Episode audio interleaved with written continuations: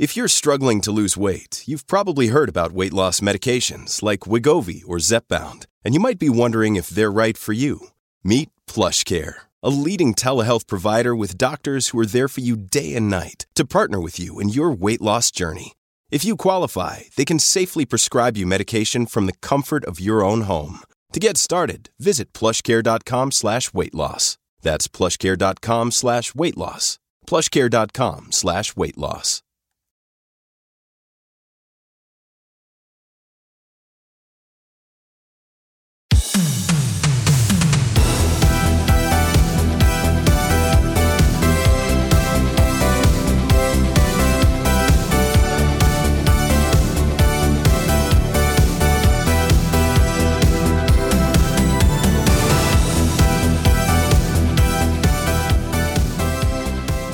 Hello, welcome to the Courtenay Turner Podcast. I am here today with investigative journalist, legendary George Webb in studio. We're here at the NECAT Studios in Nashville. It's pretty awesome. It is. It's very nice, very professional. Right? It, Doesn't it feel that way? Yeah. I do want to, before we start, just uh, do a little tribute to Ryan Christian. We were going to do this together. He's unfortunately injured, um, so he will be sharing this out as well. And uh, I, I believe you guys are going to be doing a follow up, but he's definitely missed. And I just wanted to, yeah, say a little tribute to him. Well, but- I have to tell you, Uh-huh. That I was so excited to actually share a stage. I've shared a stage with you before, but Yes. I mean, wow, Ryan Christian, that would be it, you know. But any next time, next time, next yeah. time, we'll, we'll Yeah. definitely do it again. but get Yeah. better, Ryan. Get Yeah. better. Yeah. So, so I, there's so much to talk about, and Yeah. you have been doing such a good job with. I've been following all these spaces, and uh, I, I was telling you before we started that one of the ones I, I listened to recently, you called it Worldwide Dar- DARPA, which you'd written a book on, and you were talking about how we're in this day and age, uh, we're facing a war type of warfare, but that it's not necessarily kinetic, but it might be in the realm of biologics. Yeah. And uh, I was saying it reminded me of this line in Annie Jacobsen's book, The, the Pentagon's Brain. And uh, she talked about how the if the First World War was a war of, of the physicists, the second would be the war of the chemists, then the third will most likely be uh, the bio uh, chemical or bio weaponeers. Yeah, yeah, I, th- I think that's pretty. Uh, I think first of all, her title is probably pretty appropriate. The Pentagon's brain, uh, DARPA, which is the Defense Advanced Research Projects Agency, um, and it is the group that thinks about the next war for the Pentagon. And Okay. so uh, you see uh, this last three years, right, with the COVID, the virus, and the vaccine, and the several rounds of each that it does start looking like a, a series of military exercises, right? China first, then the US. It does seem like there's a whole series of military uh, lockdown uh, procedures that get put in place, Mhm. tag and trace. Um, you know, now we're seeing the huge uptick in the cancers. Uh, now we're seeing all kinds of uh, things with the heart, the myocarditis, the pericarditis.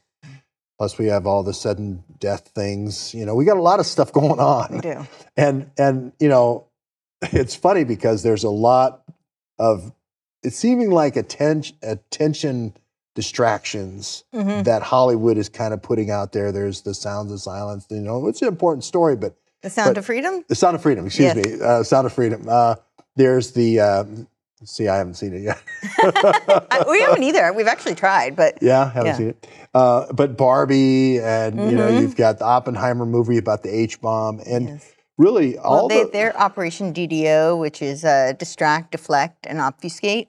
yeah, Yeah. yeah. I, I think I think that's what's going on. I, I think people have had a uh, very traumatic experience. They've either lost a loved one, yeah. or they've lost a job, or they've lost a business, or they've retired and Yeah. changed their whole lifestyle. And lots lots of changes, right? Sure. So uh, people kind of naturally want to go, okay, I want some answers. Right. I, I don't. I'm not comfortable with what just happened. I want, and the thing with, with proximal origins, the thing that happened in the Congress a couple days ago, which is one day and a couple of guys being questioned that weren't even in the, The print. cover up of a proximal origin story. That's Yeah. literally what they called it. Yeah. yeah, and and it's just so. Uh, and then they deleted it. Yeah, and and the the real key players all were proxied. You know, Jeremy Farrar, the WHO, he was the real guy who was running the whole thing. But I mean, it was just not enough. It was just like I remember when I was a little kid. You were not born yet. The Watergate hearings went on all summer long. We went home every day from school and watched, you know, Jeb Magruder and all these guys. So I think that's what people want. I, I went to England to the uh, Southampton Museum for the Titanic. Mhm. And uh, you go in there, and it's the old ballroom. They actually have the old ballroom of the Titanic. And inside the ballroom, completely refitted, beautiful mahogany and all that. They actually have all the inquiry of uh, the questions, and they have actors playing, like people asking the questions at the Titanic inquiry, which went on for something like 60 days. Right. 60 witnesses, 18,000 questions. This Yeah. is for 3,000 people dying, not a million. Mhm. You know, you- Right. you know what I mean? So I think people, that's what people really want. And so Yeah. that's what I try to do on the spaces, Mhm. Uh, which is Real George Webb one. I get that out of the way on Twitter. And, and, and on, my, uh, on my Substack, where I try to put more, you, you have a visual meeting where you can put the proof in there. Yeah. And so that's what I try to do on the Substack, georgewebbsubstack.com. So that's that's where I why I spend a lot of time where I do, Yeah. and not the other topics. Yeah. Um, I think that, that that is really true. I think that people want answers and they also want to feel some sort of, I, I hesitate because justice isn't really the right word, but they want to feel like at least there's some attention being put towards it. And really, so much of what we've seen is just like a big charade. Yeah, at least the cover-ups. Yeah. we went through the Lancet cover-up. Yeah. Now the the proximal origins things look like another cover-up, Yeah. And uh, you know the EcoHealth Alliance seems like a, a shadow dance. Uh, now that Fauci and uh, now Congress is admitting that they gave money, and you, you know it just it's just one of those things where people feel like they've been at the magician show and they've had every coin and distraction and the Yeah. pretty girl and all that. You know, they've had it all. Now they just want some straight answers. So, so that's that's what I, where I try to go with my reporting. I think it's still a big subject uh, for everybody, but w- there's a million things to talk about. But that's Yeah. probably my main focus. Yeah, totally. Uh, well, we, before we dive into some of that, I, I would like to address the the Hollywood element. What do you think the do you think they're intentionally releasing these things now as because a lot of people have asked this question, like why now with with actually both of those movies, Sound of Freedom and the Barbie movie. And the Barbie movie seems kind of yeah. Um, but uh, I didn't even know they did movies anymore. it's like, how long has it been? They only since- remake movies like you know classics with a woke variation. That seems to be most of what they do now. is is Barbie like now? yeah, like apparent. I haven't seen it, so I just full Is disclosure. she's got a girlfriend and all I don't know, Yeah. but they, they say it's a very woke, like feminist propaganda movie. Oh, wow. Um, and I know there's been just a lot of conversation, which again seems like a lot of distraction. Like you said, there's this whole discussion on Twitter. Every time I open my Twitter feed, it's about like whether or not uh, the actress uh, Margot Robbie, whether or not she's a mid. Like this is like Yeah. this is the, the with everything that's going on right now in the world. Like that's the conversation. Well, you know, this is. uh, I remember growing up like women's liberation, and my, Mm-hmm. my mom was a strong uh, woman, and, and it seems like women didn't want to be sex objects anymore. right And now it's uh, yeah. Now it's okay to go back to that. You know, it's, it's like you. Uh, your mom's a PhD, right? And Mm-hmm. yep. and you're you get an advanced degree, right? So uh, I, I don't. I have many certifications, but yeah. r- right, but you uh, became a psychologist to talk to your mom, right? Yes, that that's true. so I mean that's the model I think Mm-hmm. for all little girls to grow up. Remember, th- remember they changed Barbie from being just like a sex kitten to being a astronaut Barbie, Right. and then there was lawyer Barbie, and then there was Right. politician Barbie, Right, that. right. But that seems to have all gone away. I, I haven't seen the movie, so Yeah, I haven't seen either, so I really can't. I just, but the it does feel like there is some sort of distraction going on because all I keep hearing is how woke it is, and uh, you know, people are very, and and they're having these conversations about yeah the casting and whatnot. So it does seem like that's I, people will always talk about movies and Hollywood and entertainment. I get that, but it seems a little bit odd. And the same thing actually with The Sound of Freedom. Um, it's odd. I know Disney slept on it for three years, and the, there's a whole rabbit hole between behind that. But uh, it, it does seem interesting the timing when Yeah. there's some. Now, you're you're from LA, and you I lived did, there for a while. You did the actress thing, and I now did. you're back in Tennessee, yes, right? And so you were you had the agent, and you did the movie Mhm. screenings and the readings and all that, I did. and you did the modeling as well, I did. and and uh, Not runway, obviously. I But- missed that by about a foot, but yeah. but you, I mean, you've lived that whole life, Mhm. and you know it's all what it is, fake, and, and it's fake and it's dark. yeah, Um, and it's a very propaganda driven. That was one of the things that I really noticed just in the casting. I could see that they were really trying to push specific narratives Mm. uh, because they didn't match up with reality. And not when I say that, people are like, well, yeah, it's Hollywood, it's, you know, entertainment, obviously, but they didn't match up. It wasn't in the forms of escapism. Like uh, when you think of Hollywood or you think of any entertainment, it should be an idealized representation, but this was not matching up with reality in a very, in my opinion, kind of dystopian kind of way, but also just illogical. What was your favorite part? I mean, do you remember any part? Do any parts come rushing back to you now? Um, one of my favorite roles was not a uh, was actually not film. It was theater. I played. It, it was a really challenging role for me, but uh, it I think it changed me in, a lot of ways. But I played Helen Keller on stage, wow. and uh, for most actors, that's like an act in uh, sensorial deprivation. Uh, but for me, that was an act of allowing myself to relive uh, experiences that I'd spend most of my life suppressing. In your childhood, Mhm. right? Because you had a tough upbringing, and your mom yeah, was. so I wore a you, patch over my sighted eye every other day of my childhood, and I didn't get hearing aids till I was almost six years old. Right. Uh, so I was essentially like blind and deaf, pretty close to it every other day of my childhood. So Yeah. So it was a very evocative. Yeah, I, I think it was very cathartic in a lot of ways because it allowed me to. I spent so much of my life trying to suppress that part of me and that those experiences because it was traumatic. Uh, so I think being able to enact them was in a lot of ways uh, very healing and helped me to work through them and still uh, integrate, for lack of a better. So you know, speaking of like Sound of Freedom, you know, a lot of these uh, traffic cases, especially the MK Ultras, they become dissociated. And uh, you know, I certainly wasn't dissociated, but I think we all have, not in a clinical sense. You know, I don't think they would have diagnosed me that way, but all of us have parts of ourselves that we distance ourselves from uh, due to traumatic experiences.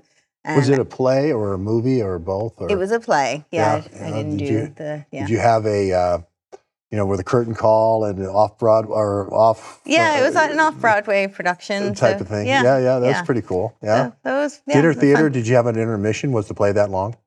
Did you- Yes. yeah, did you? I, 'Cause I you had a theater you company, so I did that. Yeah, I did a lot of those. you always want three acts, you know, so you yes, can get an intervention. you need that time in between. Yeah. Yeah, So, that's that's really cool. Uh, Yeah. so that sounds really fun uh, and challenging. And so uh, my uh, I have a friend who uh, is actually the head of the Helen Keller Foundation. okay. Uh, for he's the guy I was telling you about in, in Birmingham. That's this Oh. great eye doctor, and he just had given the Helen Keller Awards when you had told me about your eye thing. Yeah. And so I was interested in that whole story, and you got your eye fixed.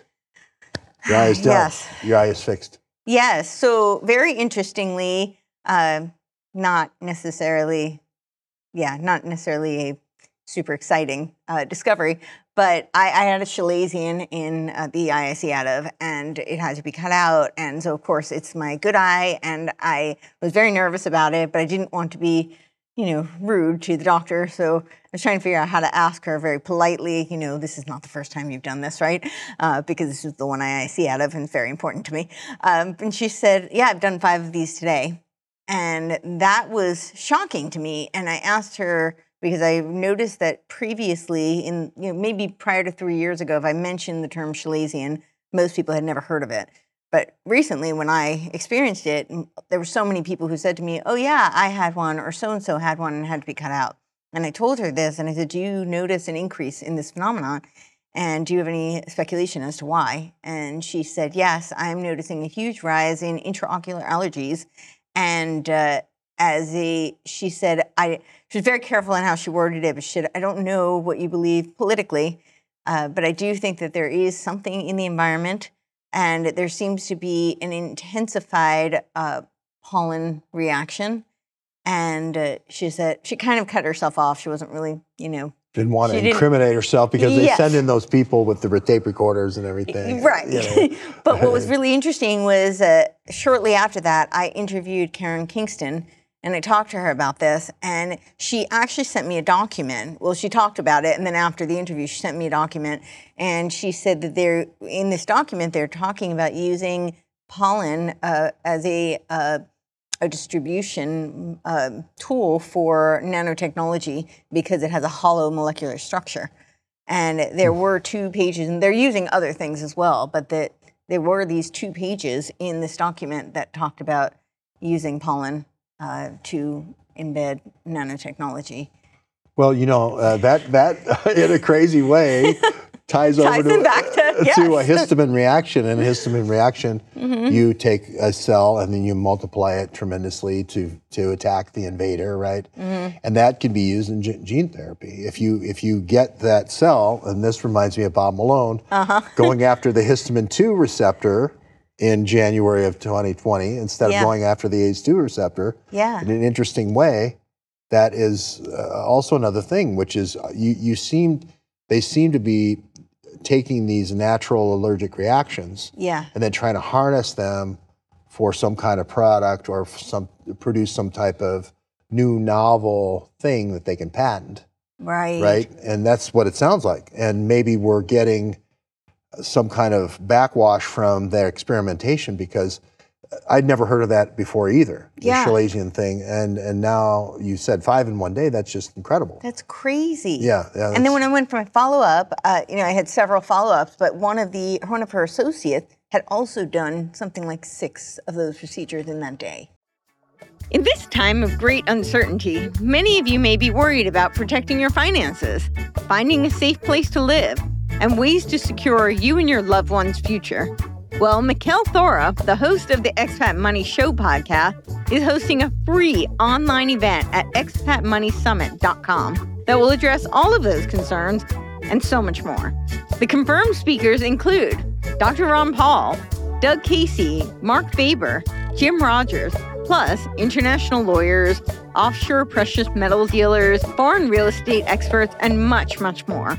In this free online event, you'll learn about finding a safe place to live in the world, legally eliminating your tax bill so you're not funding war or various weaponizations against we the people, international wealth protection, second passports. I personally would love one of those before more countries start requiring visas to travel there, and offshore banking. So don't miss the largest offshore event in the entire world. And the best thing is that it's free. You can pick up your free ticket at expatmoneysummit.com. Again, that's expatmoneysummit.com. Now I want to tell uh, uh, tell you about Karen Kingston because I just recently had a conversation with Karen Kingston, Uh-huh. and uh, she, she's. Uh, I was talking to uh, Reiner Fuellmich, right, and Uh-huh. Yeah. uh, and he was thinking, hey, maybe we should host a three way kind of discussion. I just was on his show for the first time, Okay. and uh, uh, she said, well, I'm really focused on Pfizer. I'm really focused Yeah, on the that's, that's her scope. the Pfizer. criminal thing, you know, and I'm really working on that. And I said, well, I'd worked with these folks in South Africa that were doing the lawsuit there. I worked with the folks in, in Switzerland and went there Mm-hmm. and visited them. And I've, you know, been all over to all the different Pfizer factories. I almost Mm-hmm. got to Rocky Mount before the wind blew it over, you know, all the cancer vaccines. Right. right. And I'm like, and I want to talk about the James O'Keefe perfect work chart Yeah. right? I want to talk about the, and we we had got off the subject a little bit onto SV40 and talking about Kevin McKernan and the contamination and all that. So Yeah. we didn't quite get back onto the perfect work chart.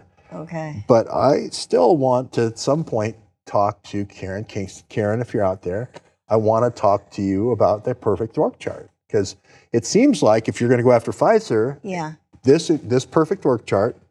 Bob Malone called in from Stockholm. Mm-hmm. Remember to say it was the perfect work chart. You got Bourla at the top, Right. right? Number one guy.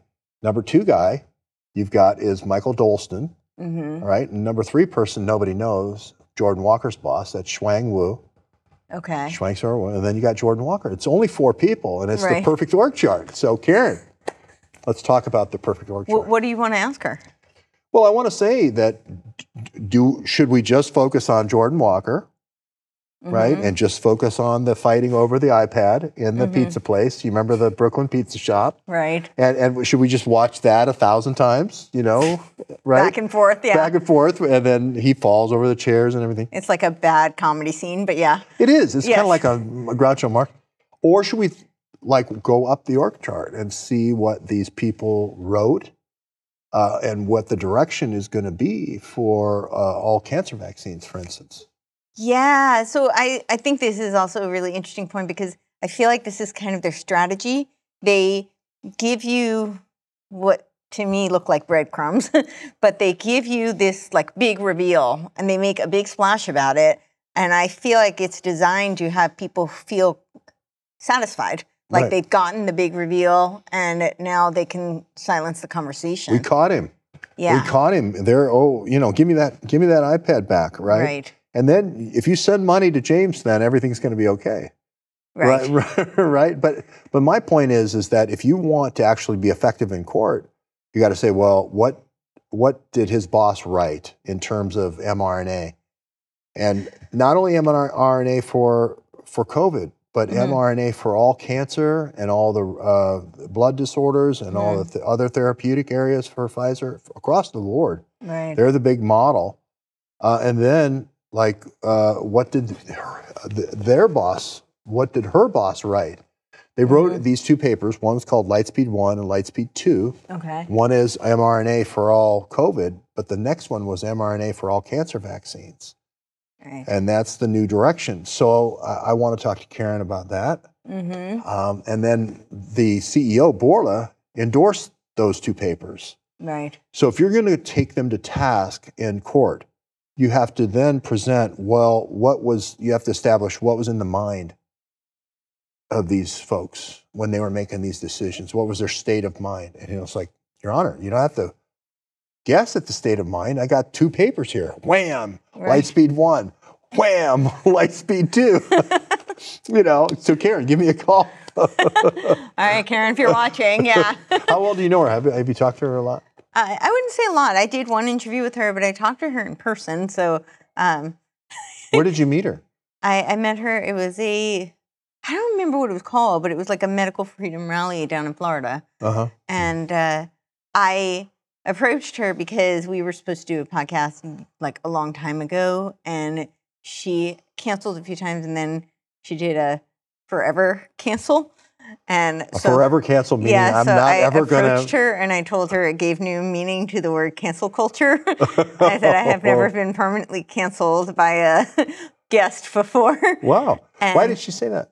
Well, so I talked to her about it, and uh, you know, she apologized, and she she was very very nice. I'll just say that she really was, and I. She seems very nice. yeah, no, And- she really very was, and she's she's very smart. Yeah. um, and she's very thorough, very uh, very good at what she does. Um, but it was just funny, and she said so. She of course was profusely apologizing. She felt really bad. I think she also was kind of embarrassed. I really called her out, you know. Um, but I I told her I said, well, so if you're not going to do an interview with me, I actually really have a lot of questions for you. So could I just ask you them now? And I sort of bombarded her. Where were you at? Where were you at? Well, Is this you're out She in, had a, done a, a, uh, presentation. Okay. It was a fantastic presentation.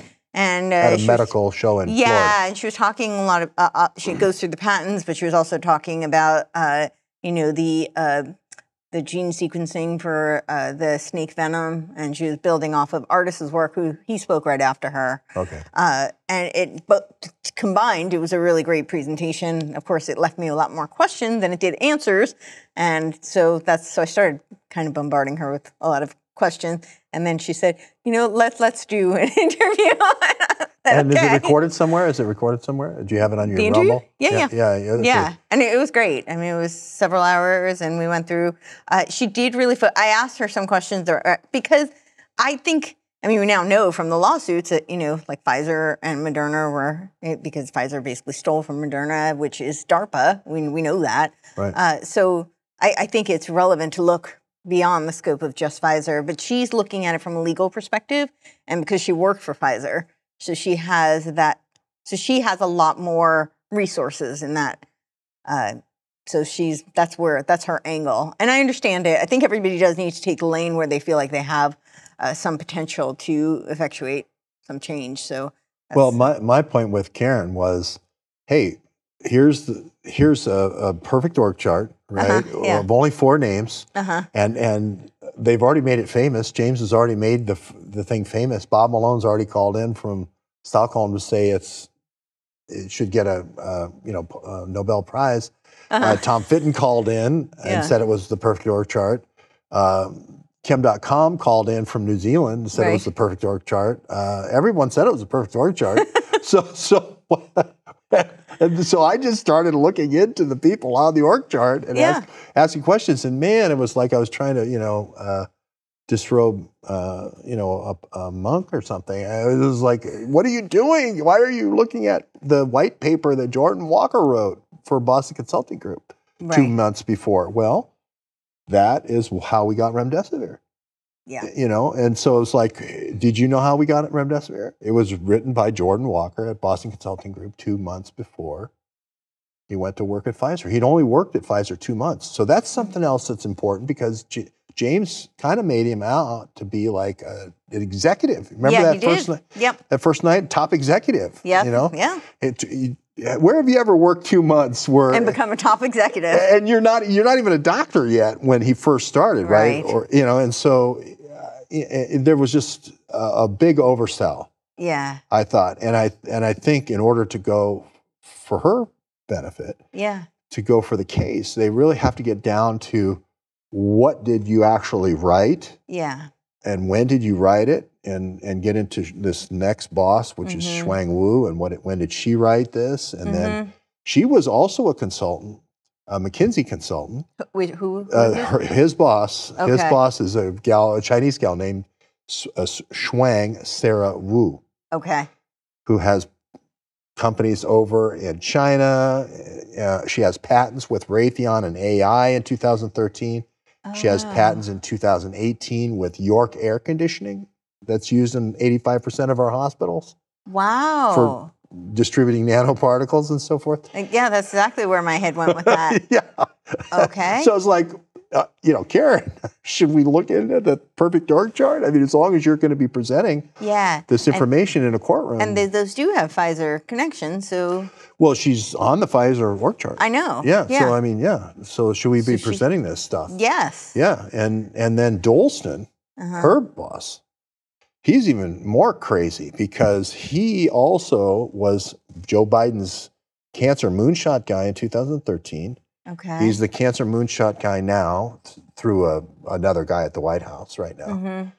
He goes all the way back to this other program called the biomarker program. And all of these tissues from all these servicemen, um, uh, military, all, all the na- Army, Navy, et cetera, men and women, Okay. are all going to this little place in Pennsylvania called Windber, this Windber Mm-hmm. lab. And all these billionaires like Les Wexner, Have you ever heard of Les Wexner? So uh, I think it's going to be something that I could help Karen Kingston with in her lawsuit. I'm, I'm looking forward. All right. Well, I'll see if I can. I'll reach out to her. Yeah, I mean, I we should that. do a show. Yeah, I Yeah. would love that. Yeah. And I think- Reiner is a lawyer. And Reiner, I'd love to do a show with Reiner and, and, and her that. Reiner yeah. Fulman, yeah. Yeah, Fuellmich, yeah. Mhm. Yeah, that would be awesome. Um, yeah, I think this is really important. You, I love that you do research this way, and not that there are people who do, and I think this is why you're one of the best. But it's people seem to forget that we're dealing with people, and so you know if we have all of these, like you can look at the patents, which obviously are really important, but then what are the ties? Like who are their mentors? Who are their bosses? Who's paying them? Because ultimately, it boils down to human interactions, human connections, human leverages of power. Yeah. And I mean, you could, and you could use your own logic. It's like, well, if if Shuang Wu, the the Jordan Walker's boss, was a consultant also for two months, right. and they were just, it sounds like that Dolsten was doing all this funny business with Bourla at the top for their own little cancer project over here, Right. right? And it seems like they brought in two consultants to take the heat for him. That's that's kind of what it to me it looks like a firewall. Right. means like these guys were brought in to kind of keep me away from the the heat. And so I say, Well, if that is the case, then I'm going to jump straight over those Yeah. firewalls and I'm going to go right at the Bourla guy, you know, and ask him some questions about, you know, what are you doing in Windber and why are all these tissue samples from all these soldiers going there and all this testing, you know? So anyway, we could talk about that, you know, some more. yeah, yeah, I'm curious about that um, because the testing when you you started off talking about DARF, DARPA, right? DARPA. DARPA, is the defense uh, the defense uh, research Advanced agency Reverse- project, yeah. right? Um, but w- it was originally ARPA. Yeah. And I, I just bring this up because it, whenever it's done, they, a lot of these experiments are done on the soldiers, and I think it's because if you do it in the name of "quote unquote" defense, if they put a D in front of it, they have a black ops carte blanche budget, Right. and they don't have to explain it. And it's done in secrecy, and uh, Well, in ARPA, in the case of ARPA with the internet, it was done as, hey, this is going to make the world, teach the world to sing. You know, you're going to be able to send email to each other, right? yeah, which And and Shiva then- invented. I love you, Dr. Shiva. Cytosolve, I love you, brother. But mm, no, it was actually in, in well, anyway, I don't want to get Shiva mad at me. But it was developed at these small uh, universities in California. And Sure. Then they brought all those people to mm-hmm. Columbia, Maryland and Fort Yes. Meade. And then they made it a huge defense program. Yeah, And that, you know, I was, I was doing in high tech in Silicon Valley. yeah, Mark Kulak, all these other folks. We're working trying to sell the internet technology. We didn't know that all this stuff would end up reporting and dossiering everybody and creating all these breadcrumbs of wherever you go. I, I had no idea when I was doing all that. Are you familiar with uh, Michael McKibben and Sure. the Leader Inc. Uh, Yeah. lawsuit? Yeah. Okay. Yeah. Well, I mean, I'm only I, I've like only been able to like cobble together little pieces. But it one of the things that I was reading was that the part of the reason they were so interested in his technology, which you know arguably became LifeLog, Facebook, um, was because it was the foundation to build the Internet of Things that could become tied to the Internet of Bodies.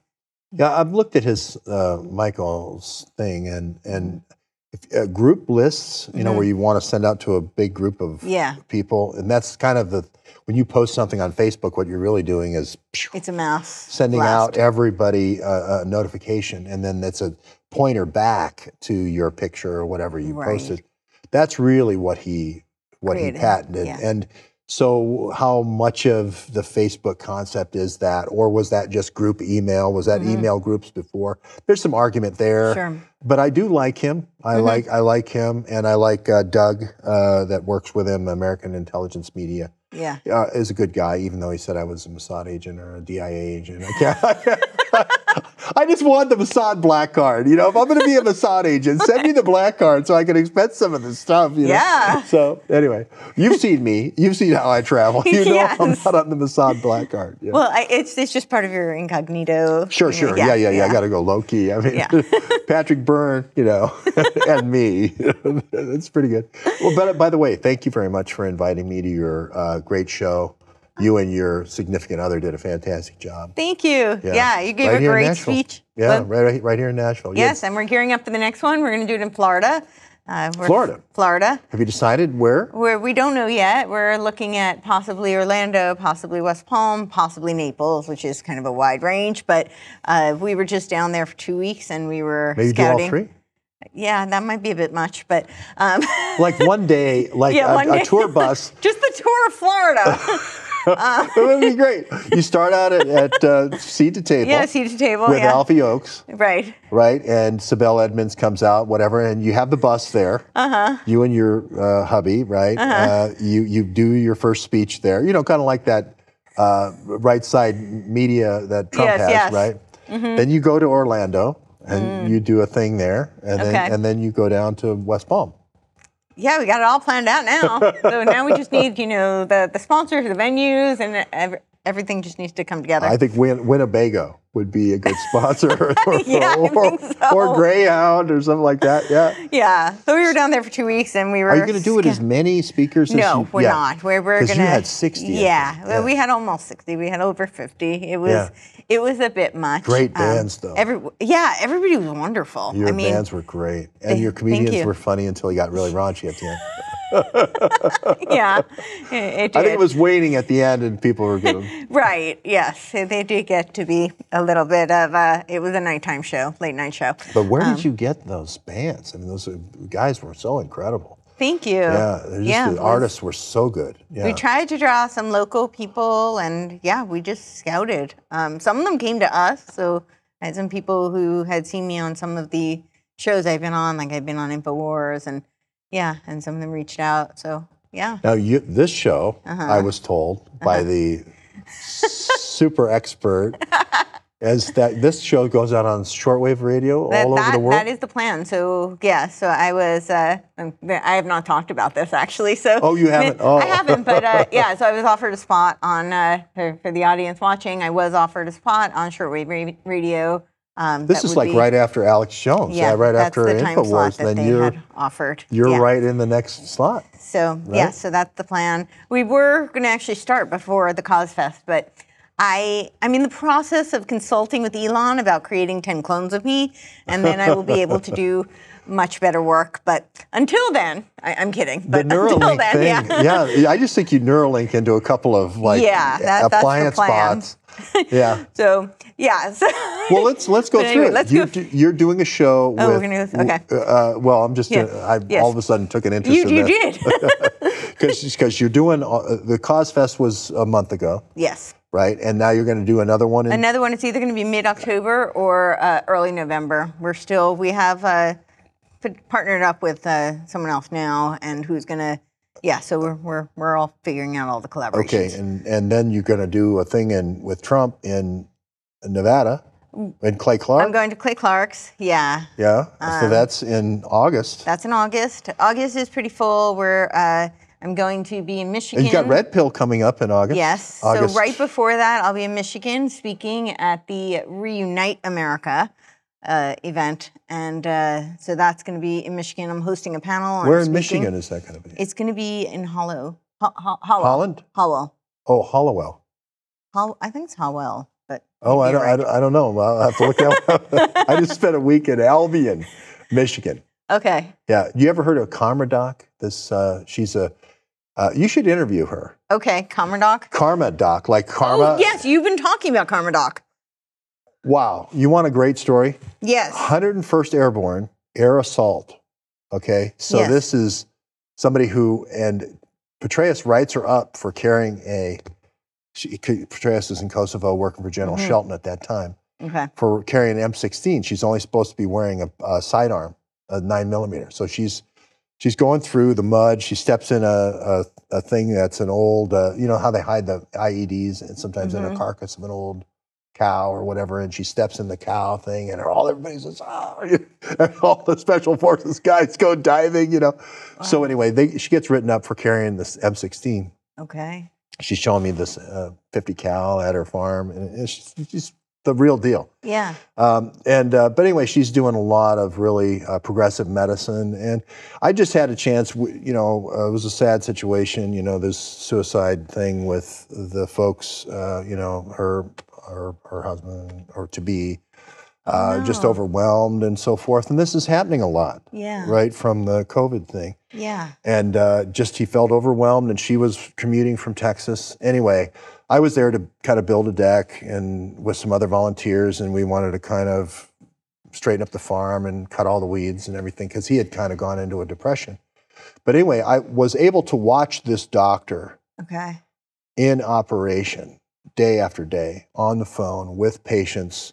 And this isn't the one where you call and you go, okay, here's a phone tree. And then you get over to some receptionist, and the receptionist starts asking you about your insurance. And Right. you want to kill by the time Yeah. you talk to the doctor. She's talking to these people Okay. and really walking them through, and not just ivermectin, hydroxychloroquine, but the whole, the whole thing, their whole health. And so, I mean, I really, uh, I'm very impressed with her. And Okay. um, I, I think if you interviewed her, it- Yeah, it I would love to. Yeah. And you're saying she's doing very progressive medicine in what way? Like, Well, I, you know, she has a protocol. Uh, you know, she's trying to do holistic at every turn, and I really don't have the understanding of the the detailed medicine that she does. sure. But she's trying to, you know, she the, the chaga mushroom she gave me and the magnesium and the Mhm. uh, and maybe all this is just like child's play to most. No, I, I mean yeah. it's not. I, I actually so in Tennessee and West Virginia are the only two states in the nation Hmm. where naturopathic licenses are illegal. Oh, really? And Wow. uh, I, I really want to. Uh, we have a plan to talk to some senators to try and change that. But I I actually went in 2020. I was working on a postbac, and I was going to go for my naturopathic. Uh, it's it's actually longer than med school. Six years, Wow. and they do go through because they go through med school. This is this is the misconception about it. A lot of people think that with the naturopathic that they don't study medical allopathic medicine. They do. But then on top of it, they study homeopathic, holistic, uh, you know, natural kinds of uh, treatments, plant medicine, nutrition, uh, lifestyle medicine. So they do that for two years on top of it. But Hmm. yeah, Interesting. And what was the other state other than Tennessee? West Virginia. Wow. Yeah. I, I haven't figured out. I have a theory on Tennessee. I think it's because there's a strong Vanderbilt hold here. Um, I, I could be wrong. I really don't know. This is pure speculation, you know. But uh, that's that's my theory. And then uh, I don't know for West Virginia. I haven't done enough. Well. Vanderbilt makes a lot of sense Right. because it's just so, so well known Sure. for transplant and cancer and all the allosteric medicine. So sure. they would want to just, you know, Right. They, they wouldn't want to talk about uh, chaga mushrooms and lion's mane. okay, so that's the kind of thing that she's working yeah, yeah. on. She she will try to push you off of the, um, you know, the prescription meds at, at, at any point. But uh, I just I just really like to see a doctor who spends a lot of time, uh, even if they can't be in person, uh, Yeah. with the patient and and really walking people through. Some people have very um, rare immune issues. Sure. And with all this stuff that's been happening with the vaccine and everything and the environment, uh, you know, you got uh, chronic fatigue, the Lyme disease. These people were treated like lepers, like they were some kind of crazy crazies until, Yeah. you know. And now we're, fi- we, we hear Lyme disease could be another bioweapon. Well, it was being made at Fort, Yeah. I mean, uh, Plum Island, you know, and they were vectoring all these mosquitoes and ticks and uh, fleas and all these So other we should not be concerned about the Gates mosquitoes they're releasing in Florida and Texas. No concern at all. Well, I was, I I actually interviewed that guy. Did you? Yeah, Okay. yeah. And he goes, uh, and their their go to is it's not Jurassic Park. So, Oh. so so that so when the media comes and asks you a question about genetic modification, because see, a lot of farmers are concerned because Uh-huh. Yeah. they, they they remember Monsanto and they remember the Monsanto seeds blowing over into their corn, Yeah. and they remember all their corn dying.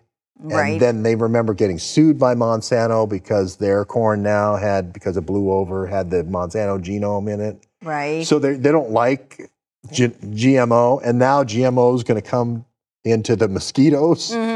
And their kids with the off and the cutter. You know, they're going to start. so so it it was the whole strategy was Yeah. we'll just tell them all it's not Jurassic Park. That, It's not- that'll silence them. it's not going to make a dinosaur. and anybody who says genetic modification is is a danger, we're just going to say Jurassic Park. Got it. That that answers all my questions. Thank you so much. Okay. Yeah. I'm so glad. We're not going to become but- dinosaurs. That's good to know.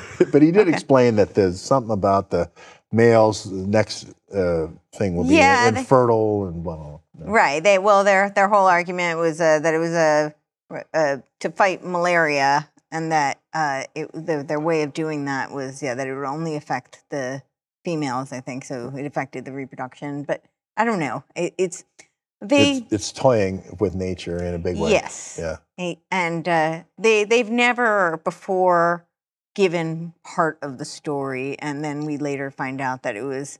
Uh, very deleterious to one's health. That that's never happened in the past, so we, Well, we shouldn't be concerned. That that insect, right, which Right. is aegypti, which is means from Egypt, right? Right. That, that insect was brought in in the 60s Mhm. for Operation Mongoose when they were going to thinking about invading Cuba. They were going to Mhm. put these mosquitoes that had been infected, these aegypti, because there was not a natural with the Cubans, there was not a natural immunity, Right. right? And then our guys would have the the vaccine, the, Right. ca- the Bob Malone countermeasure, and, Uh-huh. and then so that's how the aegypti, because it wasn't a native species to Florida. It's my understanding.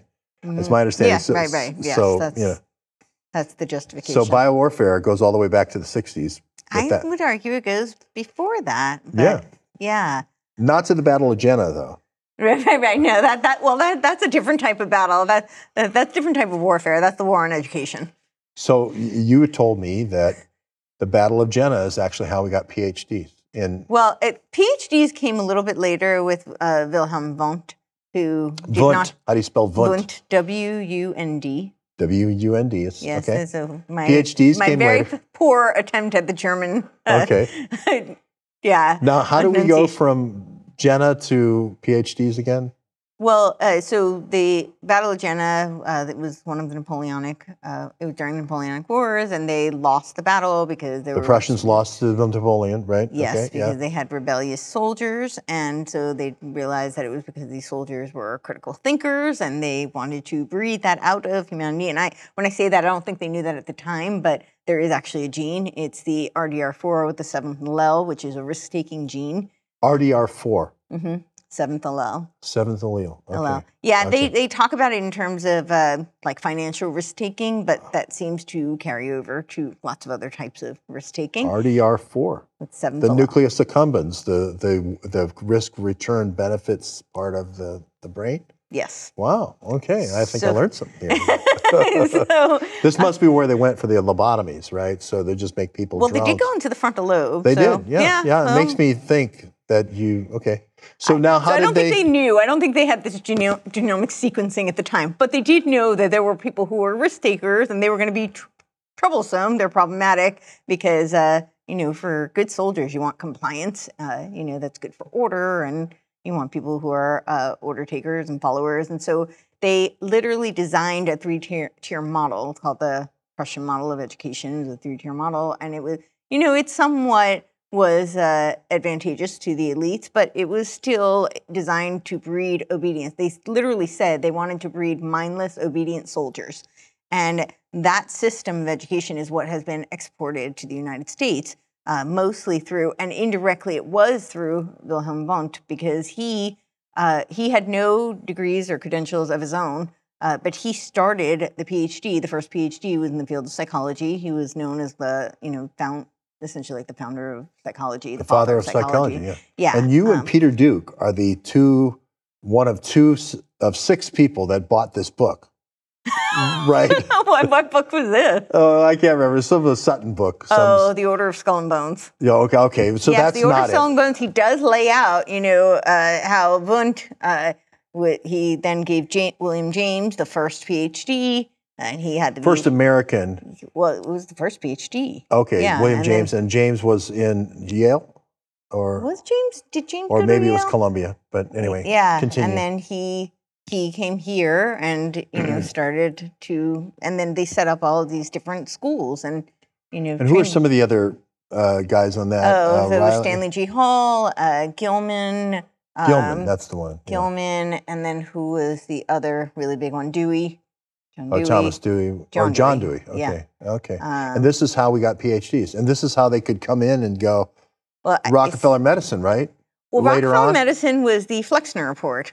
Uh, Right. So Flexner Report, Abraham Flexner in 1910, and uh, that was created. It was funded by Rockefeller. Um, and so here's a really interesting piece, and I'm going to blank on his name, but you might know it. Um, I, I want to say Greg, and I can't remember his last name, but he was the advisor to the Rockefellers, and I couldn't figure out like what the missing piece was, what how we went from so I was trying to figure out like why Greg, uh, Greg was who the advisor to the Rockefellers was so invested in go, in having the Rockefellers fund the field of psychiatry. People were really dis, you know dissuading them from doing so, saying that there was no merit, there was no uh, profit to be had, and that it was a really bad idea. And here was the uh, fiscal advisor to the Rockefellers who was really pushing them in that direction. And what it turns out is that his mentor was Abraham Flexner. So Flexner, Greg's the Ah. advisor to the Rockefellers, and uh, so that was where that came into play. And the, the Rock, so the Flexner report uh, was what uh, started the defunding of allopathic, uh, sorry, of naturopathic uh, medicine. And so the Rockefellers uh, basically would only fund institutions that licensed and schooled uh, pharmaceutical training. And it was because they had the uh, petroleum monopoly. And Right. so they were funding the petro So uh, Rockefeller said, "Oh, there's a uh, uh, that barrel right there is five dollars of oil, or it's five thousand dollars of, of drugs. So Yeah. I want you to do that over there." But Flexner was the one who came up with the word quack and quackery and all this stuff Yeah. to to smear. Discredit. Now, how is that not like the you know uh, ivermectin, horse paste, and it's, yeah. and it, it seems to be the same fish thing. tank cleaner for hydroxychloroquine? And, yeah. Right, the horse, the de- horse dewormer. Yeah. Yeah. Um, which, interestingly enough, to circle back, you were talking about uh, the H2 receptor, and I was telling you that in uh, the interview I did with uh, Dr. Malone, he kept bringing up Pepcid, and that it, that works on the uh, H2. It's like an H2 blocker. right. Um, and he kept saying that that's really like the wonder drug for that. You know, a lot And of when people. When was that uh, interview that you did with Malone? I, I want to say it was maybe it was over a year ago. It might have been 2021. 2021. I have to go back and look. So he was still in high flight uh, with famotidine and the H2 receptor and all that good stuff. Yeah, yeah. Yes. He kind of went away from that. He uh, does. Yes. You know, uh, the the thing, uh, you know, everybody goes back and forth with me and and and Malone. I I'm a reporter, right? right. I want to ask questions about how 10 billion dollars was spent over 10 years, Right. right? So so and that's public money, Yeah. right? And it's for our supposedly our own good, countermeasures for the safety, right? Right. Right. So I'm just We've asking, never heard that term used before in history, and it went so well. By the way. and, and all that's all I'm trying to do is I'm just Yeah. trying to follow up. So maybe we'll do another show on that someday. But I'm that that's my only intent was, hey, I want everyone to understand. It's sort of like you would want to understand uh, Napoleon at the Battle of Jena Uh-huh. versus. Uh, I don't know, who, uh, Fritz or whoever the opposing uh, von Clausewitz or whoever it was on the Prussian side. Yeah. You want to have kind of a, you know, Yeah, a timeline to understand what happened. Well, the only, I mean, yeah, the only reason I even know about that is because I was very curious about what is happening in our education system because it does seem to be breeding uh, mindless drones, and you know that they they called it mindless obedient soldiers, and I I feel like we just ha- have I. After 2020 and after the past few years, it's mind-boggling to me to see so few people asking questions. And how did we get here? And so, yeah, that's why I went down the rabbit hole of our education system. Yeah, so, and so maybe on our next show we'll Mm-hmm. We'll get to that topic. I, I, I, I would love to, uh, you know, hear how you would pursue trying to get to the truth of what happened in January 2020 to Mm-hmm. March 2020. I want to know: Did I do something wrong? No, I, I, I, think, just ask questions. You know, yes, it's like you I know, and I yeah, and I want to how dive do we into start with HCQ and IVM and end up with with mRNA and and remdesivir? You were the guy running domain, and you were the guy in charge. How did that happen? Yes. So yeah, like, I, I think we'll definitely do a follow up show and we'll dive into all of that. Yeah. Um, I'm but before we before we close out, I want to talk a little bit about cancer. Um, Yeah. Because we have a huge uptick in cancer. I so there's so many questions with cancer because I, I had actually done a show. We compared cancer and NASA because it seems like both ask for a lot of money Yep. to solve a problem that we that seems to get worse and worse or nowhere closer to resolving and yet they keep of their own admission i mean with cancer in particular of their own admission the problem increases by tenfold every year uh, but e- despite the fact that we have received so much funding but we'd like more funding to solve the problem Right. um, so it seems kind of like a little Ponzi scheme.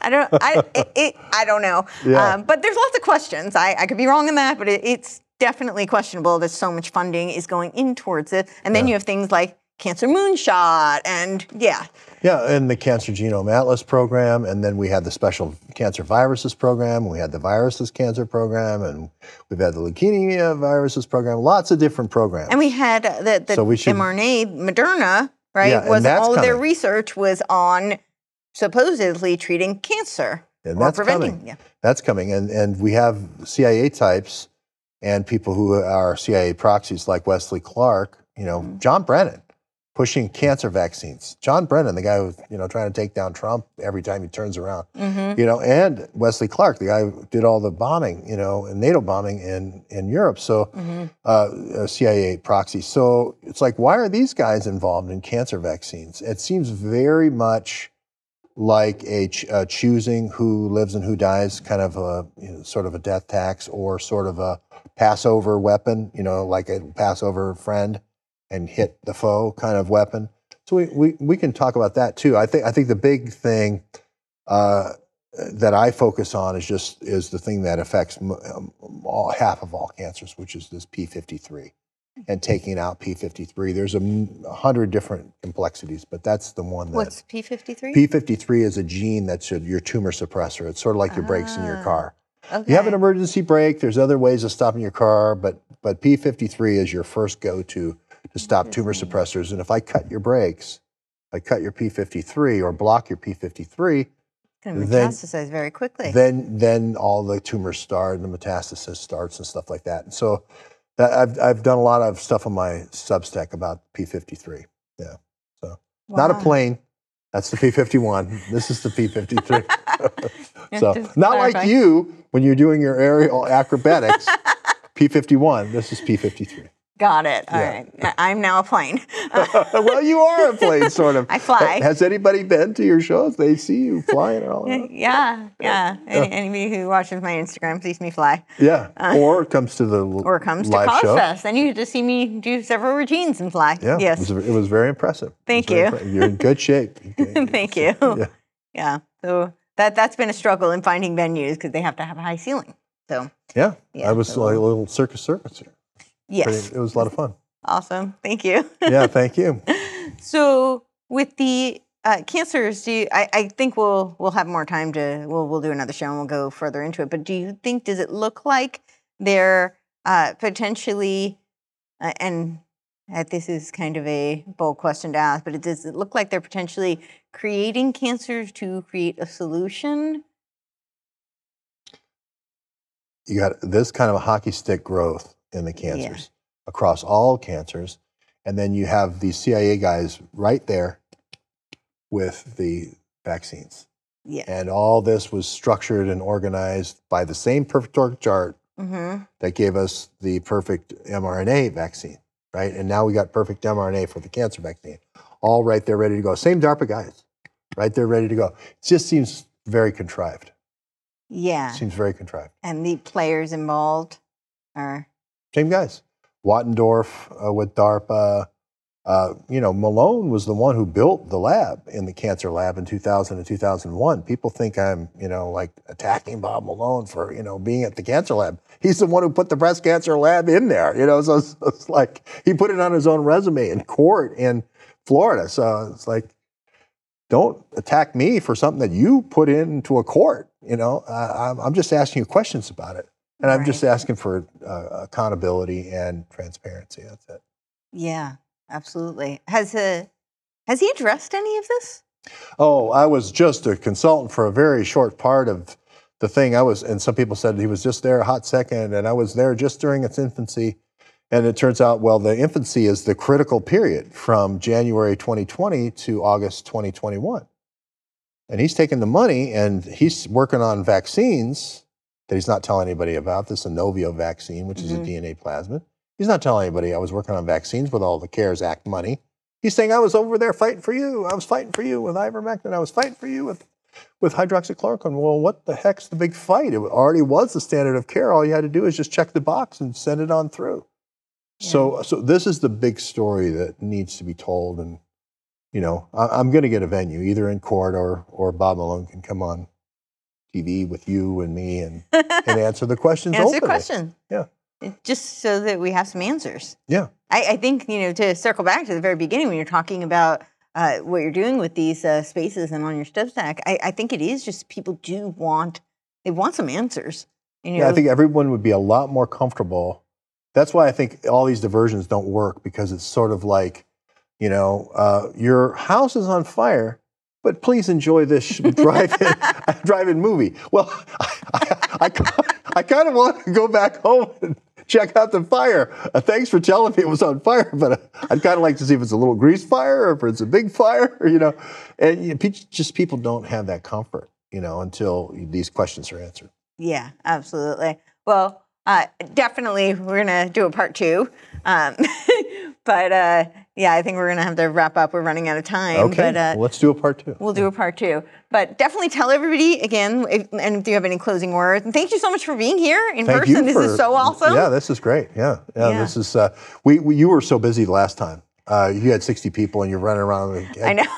but but this is great because it's a one-on-one, and uh, so I'm real George Webb one, one, the number one at the end, and then I'm uh, on George, Substack at georgewebbsubstack.com.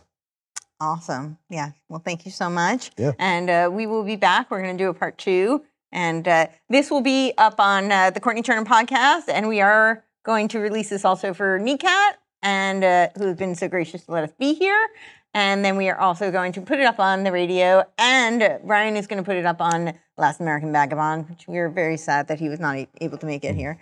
Uh, but it, those of you who watch uh, the dialectical dissonance, we we decided not to bring his skeleton um. Call Karma Doc, Ryan. Call Karma Doc. He'll get you some non, uh, you know, non-opiatic or whatever that is. Yeah, yeah, yeah, the uh, all natural yeah. Get you all natural Yeah. cream and balm or whatever. Don't get started Or- on that other. yeah. thank you for watching and thank you for being here. Thanks, Courtenay.